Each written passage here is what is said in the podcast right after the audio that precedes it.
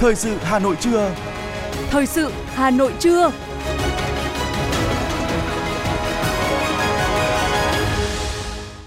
Xin kính chào quý vị và các bạn. Bây giờ là chương trình thời sự của Đài Phát thanh và Truyền hình Hà Nội. Chương trình trưa nay, thứ ba ngày 19 tháng 12 có những nội dung chính sau đây.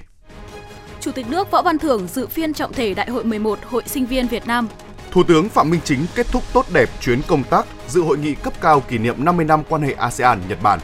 Giá gạo xuất khẩu lập đỉnh 34 năm khi 11 tháng đầu năm Việt Nam xuất khẩu 7,8 triệu tấn gạo. Tờ báo The Sydney Morning Herald của Úc đề xuất Việt Nam là một trong năm điểm đến lý tưởng dịp năm mới. Phần tin thế giới có những sự kiện nổi bật. Động đất tại Tây Bắc Trung Quốc gây thương vong lớn. Liên minh châu Âu bắt đầu các thủ tục tố tụng đối với công ty X của tỷ phú Elon Musk. Sau đây sẽ là nội dung chi tiết. Thưa quý vị và các bạn, sáng nay Đại hội đại biểu toàn quốc Hội Sinh viên Việt Nam lần thứ 11, nhiệm kỳ 2023-2028 diễn ra phiên trọng thể. Tới dự đại hội có Ủy viên Bộ Chính trị, Chủ tịch nước Cộng hòa xã hội chủ nghĩa Việt Nam Võ Văn Thưởng. Về phía thành phố Hà Nội có Ủy viên Trung ương Đảng, Phó Bí thư Thường trực Thành ủy Nguyễn Thị Tuyến cùng các đồng chí lãnh đạo nguyên lãnh đạo Đảng và Nhà nước, lãnh đạo các bộ ban ngành trung ương và địa phương cùng 700 đại biểu đại diện cho 1,7 triệu hội viên, 2,1 triệu sinh viên trong và ngoài nước. Đại hội vinh dự đón nhận lãng hoa chúc mừng của Tổng Bí thư Phú Trọng, nguyên chủ nguyên Tổng Bí thư Nông Đức Mạnh, nguyên Thủ tướng Nguyễn Tấn Dũng. Phóng viên Thanh Duyên thông tin.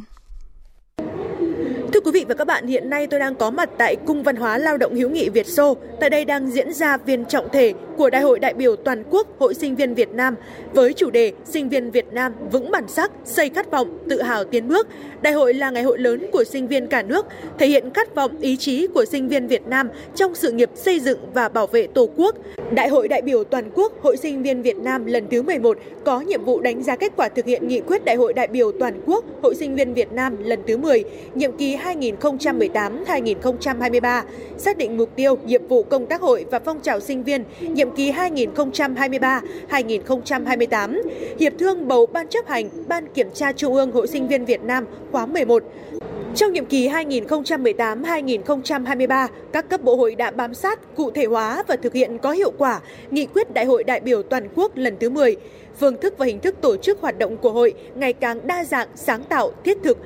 Phong trào sinh viên năm tốt đã có sự phát triển mạnh mẽ, tạo môi trường phấn đấu rèn luyện cho đông đảo sinh viên, được dư luận xã hội đánh giá cao, góp phần xây dựng lớp sinh viên toàn diện.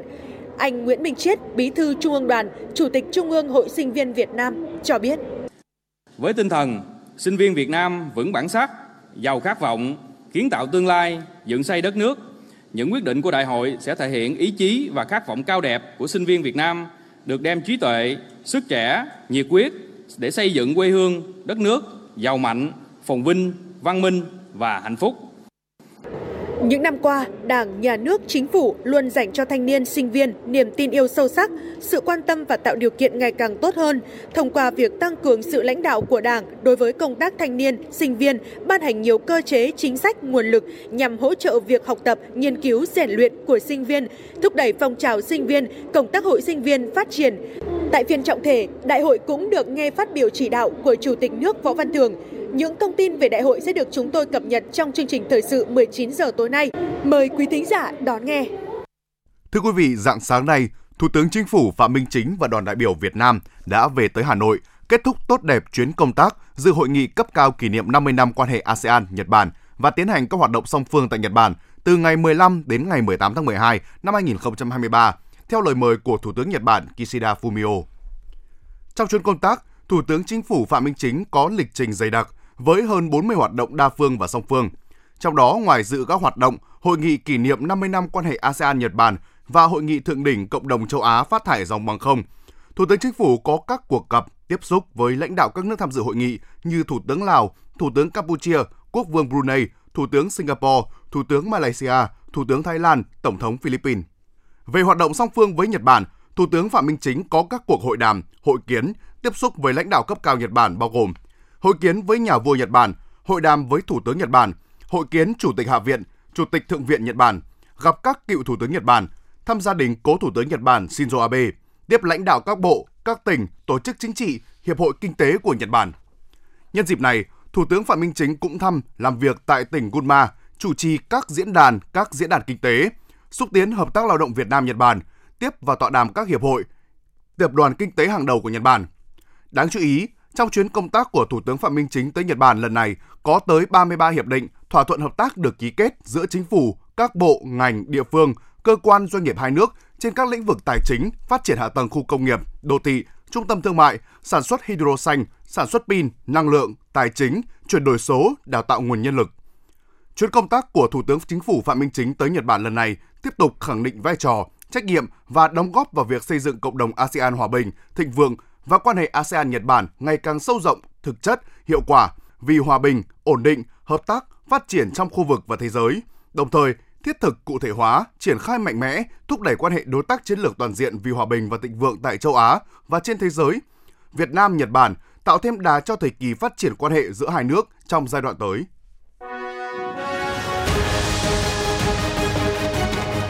Thời sự Hà Nội, nhanh, chính xác, tương tác cao. Thời sự Hà Nội, nhanh, chính xác, tương tác cao.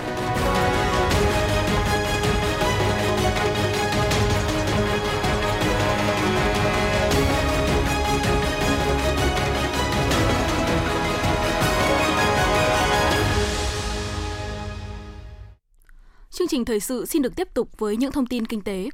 Thưa quý vị và các bạn, Thủ tướng Chính phủ Phạm Minh Chính vừa ký ban hành công điện về việc tiếp tục thực hiện quyết liệt, kịp thời, hiệu quả các giải pháp thúc đẩy thị trường bất động sản phát triển an toàn, lành mạnh, bền vững.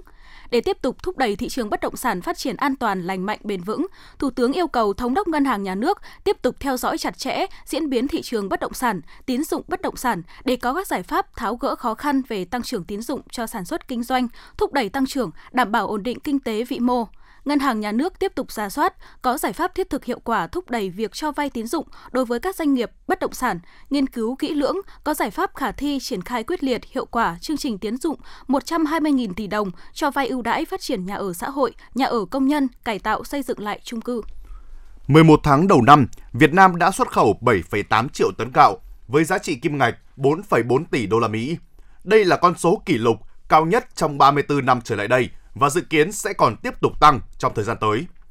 Thị trường số 1 của gạo Việt Nam là Philippines, hiện chiếm khoảng 35% thị phần gạo xuất khẩu. Trong 11 tháng năm 2023, lượng gạo xuất khẩu sang quốc gia này đạt tới 2,63 triệu tấn, tương ứng 1,41 tỷ đô la Mỹ. Tiếp đến là Indonesia, Trung Quốc và các quốc gia châu Phi. Nhiều chuyên gia cũng dự báo sản lượng gạo toàn cầu có thể đạt kỷ lục gần 520 triệu tấn, đồng thời mức tiêu thụ cũng tiến sát 525 triệu tấn. Do lượng tồn kho toàn cầu giảm chỉ còn hơn 160 triệu tấn, nên đây là thời cơ lớn cho ngành hàng lúa gạo Việt Nam. Thưa quý vị và các bạn, chứng nhận sản phẩm ô cốp như tờ giấy thông hành đưa sản phẩm hướng vào các siêu thị và cửa hàng tiện ích. Bởi vậy, để nâng cao giá trị sản phẩm nông sản, làng nghề, huyện Quốc Oai cũng đang tập trung lựa chọn các sản phẩm uy tín, chất lượng để hỗ trợ xây dựng thương hiệu, hoàn thiện sản phẩm theo tiêu chuẩn ô cốp, giúp các chủ thể thúc đẩy tiêu thụ sản phẩm. Ghi nhận của phóng viên Thế nghiệp.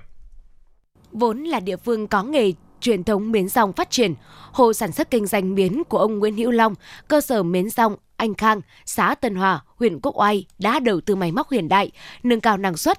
và đảm bảo vấn đề vệ sinh an toàn thực phẩm, cung ứng ra thị trường. Hiện tại, mỗi ngày cơ sở của ông cũng cung cấp ra thị trường 4 tấn miến một ngày, tạo việc làm cho hơn 50 lao động có việc làm và thu nhập ổn định. Ông Nguyễn Hữu Long, xã Tân Hòa, huyện Quốc Oai chia sẻ. Nghề miến này của tôi thì đã có được vào 40 năm nay rồi. Thế mà dân ở đây thì có từ năm năm 50 cơ. Ngày xưa còn sản xuất thủ công à, nhỏ lẻ, nó chỉ ra khoảng một hai chục cân miến thôi. Nhưng đến bây giờ thì có nghĩa sản xuất trên cái dây chuyền công nghiệp thì nó đã cho ra được khoảng 5 tấn đến 10 tấn miến một ngày. Đấy. Thế nhưng mà gia đình thường thường chỉ sản xuất khoảng độ 4 đến 5 tấn miến một ngày. Đấy, vừa làm vừa tiêu thụ luôn, đảm bảo được uh, cho dân địa phương là tầm cỡ khoảng độ 50 lao động và trên 50 lao động. Đấy. Nếu mà những ngày mùa như thế này thì còn phải tăng cường thêm. Thì là tôi có khâu uh, là vừa sản xuất lại vừa đóng gói. Đấy, như thế. Thế nên là uh, tiêu thụ uh, lao động là rất là, là nhiều khi nhận thấy nhiều cơ sở tại địa phương đạt chuẩn ô cốp giúp mở rộng thị trường, tạo lợi thế cạnh tranh rất lớn. Ông Nguyễn Danh Thế, chủ cơ sở sản xuất miến rong Thế Nga, thôn 4 xã Tân Hòa, huyện Quốc Oai cũng đã đăng ký tham gia chương trình, mỗi xã một sản phẩm và đạt chuẩn ô cốp 3 sao. Hiện nay, thông qua các kênh quảng bá giới thiệu sản phẩm ô cốp của thành phố và huyện Quốc Oai, thì nay mặt hàng miến rong của cơ sở đã xuất được đi cả nước. Hiện nay mỗi ngày, cơ sở miến rong Thế Nga sản xuất được trên 5 tấn miến, tạo việc làm cho 20 lao động địa phương phát triển sản phẩm, xây dựng thương hiệu thông qua chương trình Mỗi xã một sản phẩm đang góp phần hỗ trợ rất lớn cho các chủ thể tiêu thụ sản phẩm cũng như hỗ trợ các địa phương trong việc phát triển kinh tế, tạo việc làm cho lao động địa phương. Ông Nguyễn Danh Thế, chủ cơ sở sản xuất miến rong Thế Nga, xã Tân Hòa, huyện Quốc Oai, nói. Trong cái ờ, làm sản xuất này thì ờ, cái nguyên liệu đầu vào là cái quan trọng nhất. Tại vì mình phải lựa chọn những cái nguyên liệu à, đảm bảo nguồn gốc mà có à, xuất xứ của nguồn gốc. Đấy là cái cái chính với à, trong cái đấy qua cái cái đấy là cái thứ nhất, cái thứ hai là phải à, mình đã làm ừ, theo dây chuyền hiện đại thì tức là nó sẽ đảm bảo được cái cái nguồn à, cái vệ sinh là tức là cái vệ sinh an toàn thực phẩm là nó đứng lên hàng đầu. Toàn xã Tân Hòa hiện có 60 cơ sở sản xuất kinh doanh miến rong truyền thống, tạo việc làm cho các lao động địa phương có việc làm thường xuyên, đảm bảo ổn định cuộc sống. Từ việc phát triển làng nghề, tiểu thủ công nghiệp đã đóng góp cho ngân sách xã gần 154 tỷ đồng, đạt 95,6% so với kế hoạch và đạt 102,6% so với cùng kỳ. Ông Vương Trí Đạt, Phó Chủ tịch Ủy ban Nhân dân xã Tân Hòa, huyện Quốc Oai cho hay. Có nông thôn mới nâng cao thì toàn bộ các sản phẩm về nông sản và những cái làng nghề thì sẽ được ừ, buôn bán ra thị trường mạnh hơn và sẽ nhanh chóng hơn báo cáo các đồng chí như vậy và toàn bộ thì báo cáo các anh là tổng số ở xã Tân Hòa hiện nay giờ là có 12 gia đình đã có ô cốp. Đối với mỗi doanh nghiệp, cơ sở sản xuất kinh doanh điều cốt yếu không phải là hỗ trợ bằng tiền, mà đó là hỗ trợ về cơ chế chính sách, xúc tiến thương mại, tạo sân chơi bình đẳng để doanh nghiệp cạnh tranh bình đẳng, cùng phát triển. Đó là những lợi ích mà chương trình mỗi giá một sản phẩm mang lại cho doanh nghiệp và cơ sở sản xuất kinh doanh, nâng tầm sản phẩm. Ông Trần Hùng, Phó phòng Kinh tế huyện Quốc Oai cho biết. Ờ, các sản phẩm đã được công nhận ý, thì cơ bản là các sản phẩm đó đã phát huy được tốt cái giá trị ừ, từ khi mà được công nhận Thứ nhất là chúng tôi đã phối hợp với ban thành phố. Hàng năm là sẽ hỗ trợ các chủ thể về bao bì, về nhãn nhãn mát, về uh, triển khai hoặc là kể cả những cái hội trợ là chúng tôi triển khai tốt cái việc đó. Và trên cơ sở những cái sản phẩm mà được công nhận này, chúng tôi luôn luôn vẫn phải có những cái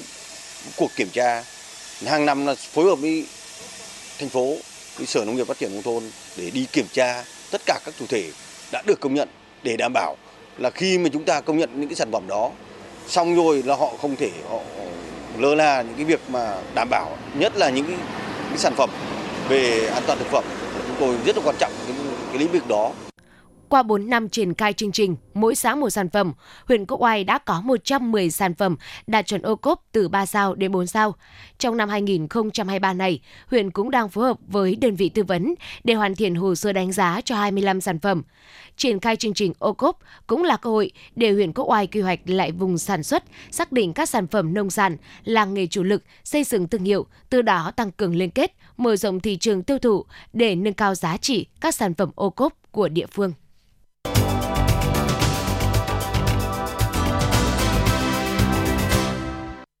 Những thông tin đáng chú ý sẽ tiếp nối chương trình. Thưa quý vị, theo tin từ Tổng công ty Đường sắt Việt Nam, đến nay, sau 2 tháng mở bán tàu Tết Nguyên đán Giáp Thìn 2024, từ ngày 20 tháng 10 năm 2023, tổng số vé đã bán được trên tuyến Bắc Nam là 115.000 vé. Theo đó, các ngày cao điểm từ ngày mùng 3 tháng 2 đến ngày mùng 7 tháng 2 năm 2024, tức từ ngày 24 đến 28 tháng Chạp năm Quý Mão đã gần như hết vé, chủ yếu còn vé ghế mềm và ghế phụ,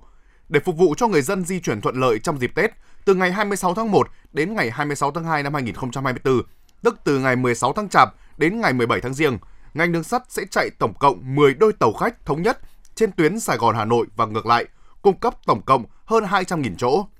Ngành đường sắt bán vé bằng nhiều hình thức, trực tiếp tại các nhà ga, đại lý tại các tỉnh, thành và trực tuyến qua các website bán vé, trên các ứng dụng ví điện tử, app bán vé tàu và qua tổng đài bán vé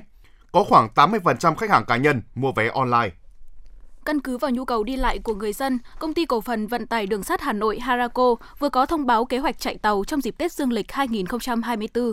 Ngoài các đôi tàu chạy thường xuyên trên tuyến Hà Nội Sài Gòn, Hà Nội Đà Nẵng, Hà Nội Vinh, Hà Nội Lào Cai, Hà Nội Hải Phòng, Harako còn tổ chức chạy tàu tăng cường thêm nhiều đoàn tàu. Trên tuyến đường sắt Hà Nội Vinh chạy thêm đôi tàu SE 3536 các ngày 29, 30, 31 tháng 12 năm 2023 và ngày mùng 1 tháng 1 năm 2024. Tuyến Hà Nội Lào Cai chạy tàu SP1 xuất phát tại ga Hà Nội vào các ngày 28, 29, 30 tháng 12 năm 2023 và tàu SP2 xuất phát tại ga Lào Cai các ngày 31 tháng 12 năm 2023 và ngày mùng 1 tháng 1 năm 2024. Trước đó, tại khu vực phía Nam, Công ty Cổ phần Vận tải Đường sắt Sài Gòn cũng đã lên phương án tăng cường các đoàn tàu để phục vụ nhu cầu của hành khách dịp Tết Dương lịch 2024.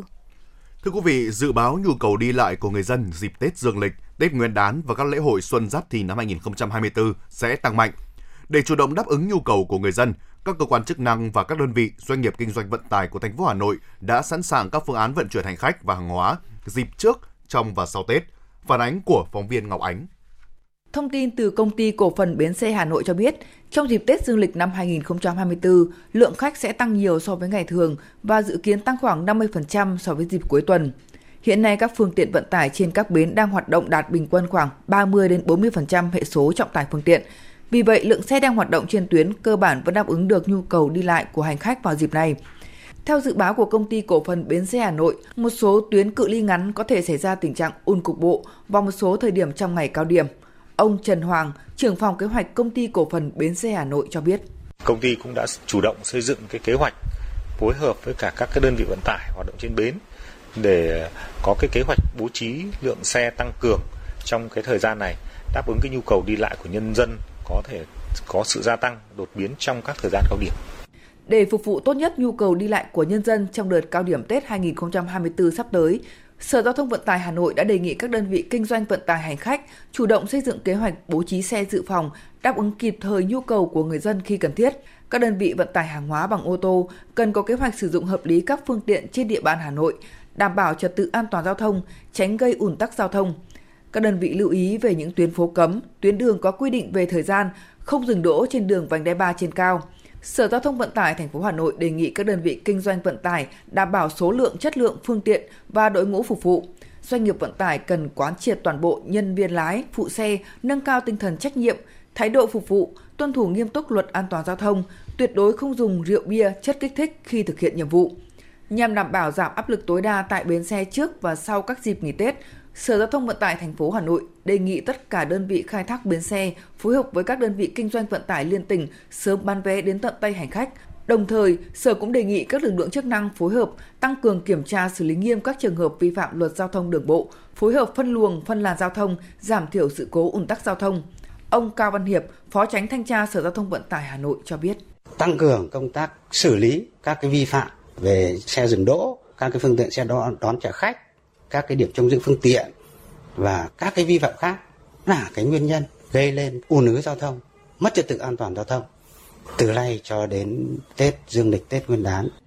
Đối với vận tải đường sắt đô thị, Sở Giao thông Vận tải thành phố Hà Nội đề nghị công ty trách nhiệm hữu hạn một thành viên đường sắt Hà Nội xây dựng kế hoạch đảm bảo phục vụ tốt nhất việc đi lại của người dân.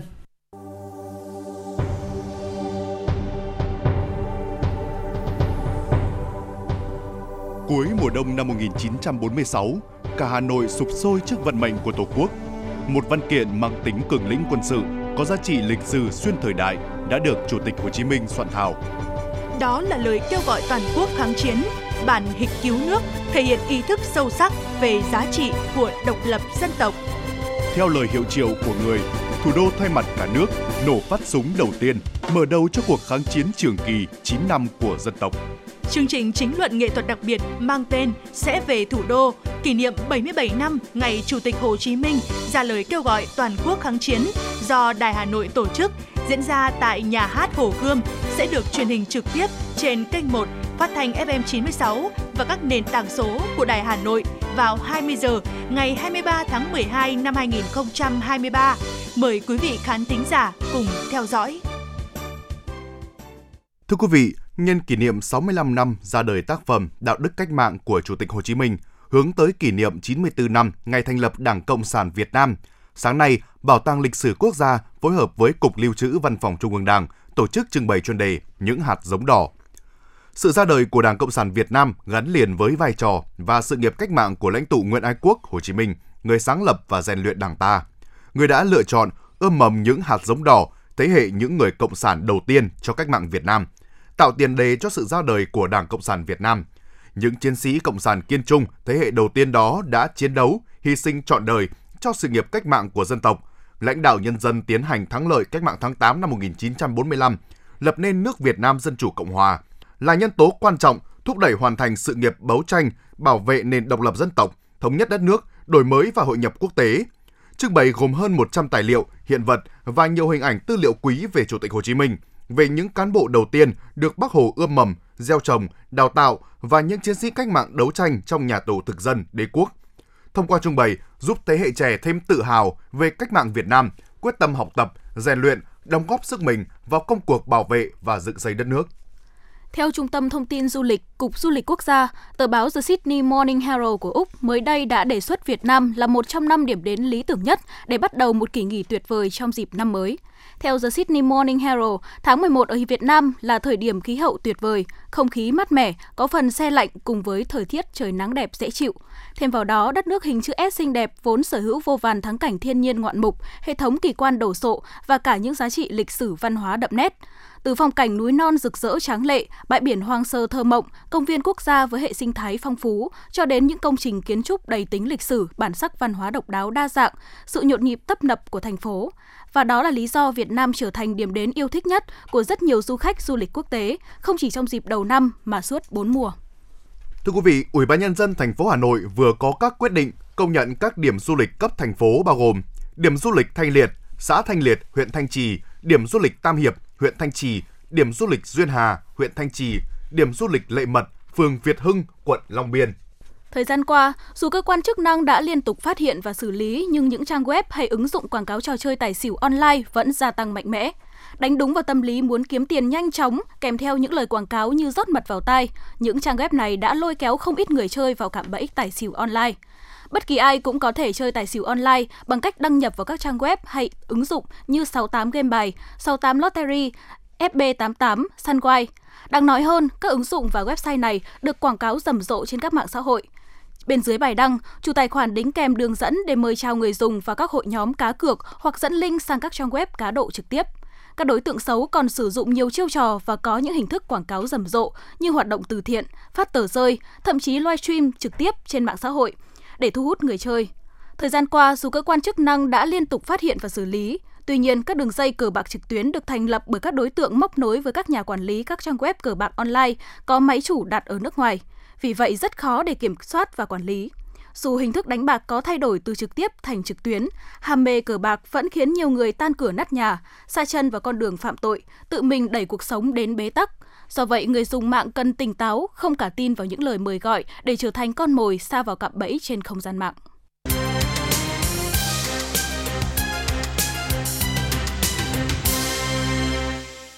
Quý vị và các bạn đang nghe chương trình thời sự của Đài Phát thanh và Truyền hình Hà Nội. Phần tin thế giới sẽ tiếp nối chương trình. Thưa quý vị, ít nhất 111 người đã thiệt mạng và hơn 230 người khác bị thương sau trận động đất xảy ra ở khu vực giáp danh Cam Túc, Thanh Hải ở Trung Quốc sáng nay. Trung tâm địa chấn địa Trung Hải châu Âu xác định trận động đất mạnh 6,1 độ Richter. Truyền thông nhà nước Trung Quốc cho biết cường độ trận động đất được ghi nhận ở mức 6,2 độ. Các báo cáo chính thức chưa cho biết liệu có người mất tích sau trận động đất hay không. Trong nỗ lực ngăn chặn nạn buôn người và di cư bất hợp pháp, Đức đã quyết định tiếp tục duy trì các biện pháp kiểm soát biên giới hiện nay với Ba Lan, Séc và Thụy Sĩ thêm 3 tháng nữa. Theo Bộ trưởng Nội vụ Đức Nancy Faeser, các biện pháp này cho đến nay được chứng minh là có hiệu quả trong chống buôn người và di cư bất hợp pháp nên sẽ được kéo dài tiếp đến tháng 3 năm 2024.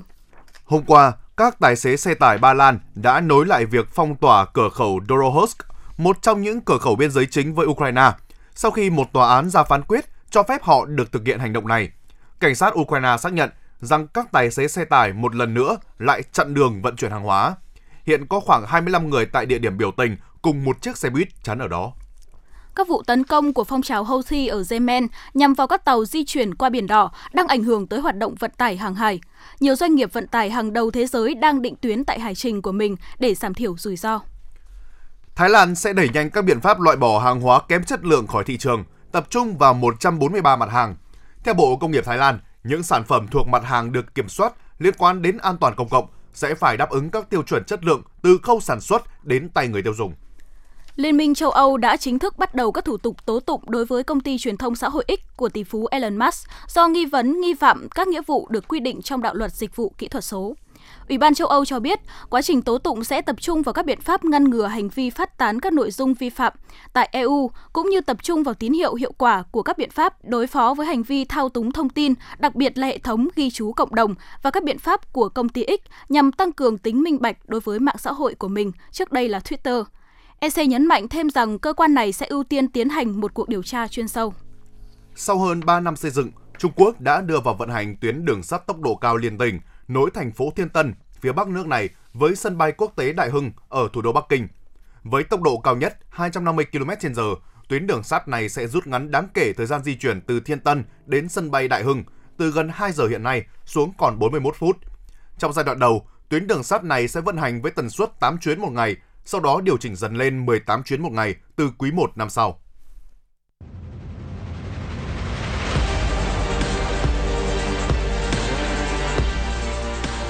Bản tin thể thao. Bản tin thể thao.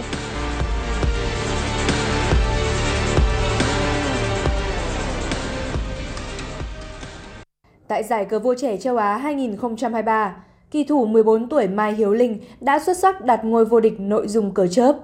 Dù chỉ là hạt giống số 7 của nội dung thi đấu, nhưng Hiếu Linh đã toàn thắng 7 ván liên tiếp trước khi bị cầm hòa ở ván thứ 8.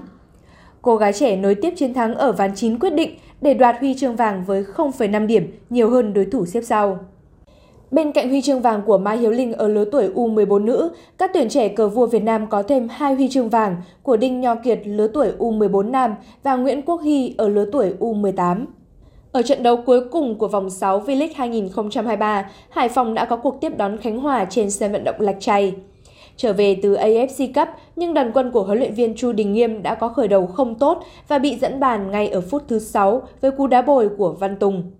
Phải tới khi nửa hiệp một trôi qua, đội chủ nhà mới dần lấy lại được phong độ và kiểm soát thế trận. Phút 30, Mbande có cú đá đưa bóng đập cột dọc và Hữu Sơn đã có mặt đúng lúc đá bồi gỡ hòa cho Hải Phòng.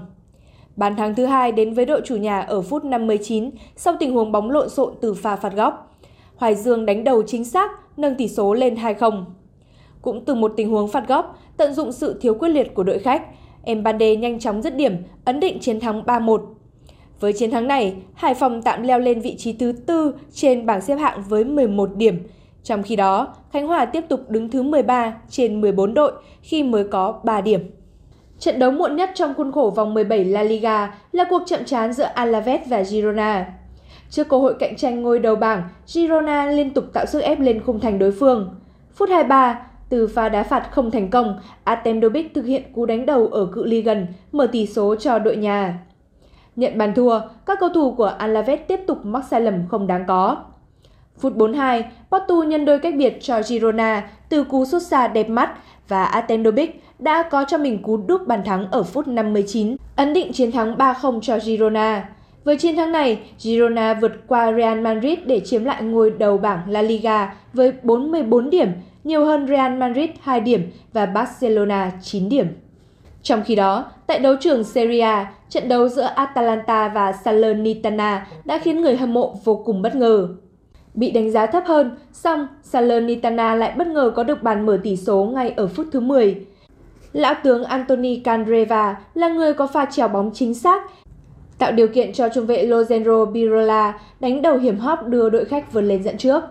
Atalanta sau đó đẩy cao đội hình tấn công, xong phải tới hiệp 2 họ mới tìm được bàn gỡ. Phút 47, Luis Muriel tận dụng tình huống bóng bật ra để tung cú đá đẹp mắt từ ngoài vòng cấm, đưa trận đấu trở lại thế cân bằng. Và cũng chỉ 5 phút sau, Mario Pasalic lập công giúp đội chủ nhà Atalanta vươn lên dẫn trước. Trong thời gian còn lại của trận đấu, hàng phòng ngự thiếu chắc chắn của Salernitana tiếp tục để hai cầu thủ vào sân thay người là Cantela Eri và Alexei Miranchuk ghi bàn ấn định chiến thắng 4-1 cho Atalanta. Với kết quả này, Atalanta leo lên vị trí thứ 7 trên bảng xếp hạng Serie A với 26 điểm sau 16 vòng đấu. Đài khí tượng thủy văn khu vực đồng bằng và trung du Bắc Bộ cho biết, bộ phận không khí lạnh ở phía Bắc tiếp tục tăng cường xuống nước ta. Khoảng sáng nay, bộ phận không khí lạnh này đã ảnh hưởng đến thành phố Hà Nội. Do vậy, Hà Nội nhiều mây, mưa nhỏ vài nơi, gió đông bắc cấp 3, thời tiết tiếp tục rét đậm, nhiệt độ thấp nhất phổ biến từ 12 đến 14 độ C. Các huyện Sóc Sơn, Mê Linh, Đông Anh, Ba Vì và thị xã Sơn Tây 11 đến 13 độ C. Từ ngày 20 đến ngày 23 tháng 12, Hà Nội tiếp tục chịu ảnh hưởng của đợt không khí lạnh bổ sung. Trong khoảng thời gian này, Hà Nội nhiều mây, không mưa, rét đậm về đêm và sáng, nhiệt độ thấp nhất từ 11 đến 13 độ C, hưởng nắng về trưa và chiều, nhiệt độ cao nhất từ 17 đến 20 độ C. Quý vị và các bạn vừa nghe chương trình thời sự của Đài Phát thanh và Truyền hình Hà Nội. Chỉ đạo nội dung Nguyễn Kim Khiêm, chỉ đạo sản xuất Nguyễn Trung Sơn, cố vấn chương trình Uông Ngọc Dậu, chịu trách nhiệm tổ chức sản xuất Lê Xuân Luyến, chịu trách nhiệm kỹ thuật Phạm Lê Minh, tổ chức sản xuất Thủy Chi, thư ký Mai Liên cùng phát thanh viên Quế Đức, Lưu Hoài, kỹ thuật viên Kim Thoa thực hiện. Xin chào và hẹn gặp lại quý vị trong chương trình thời sự 19 giờ tối nay.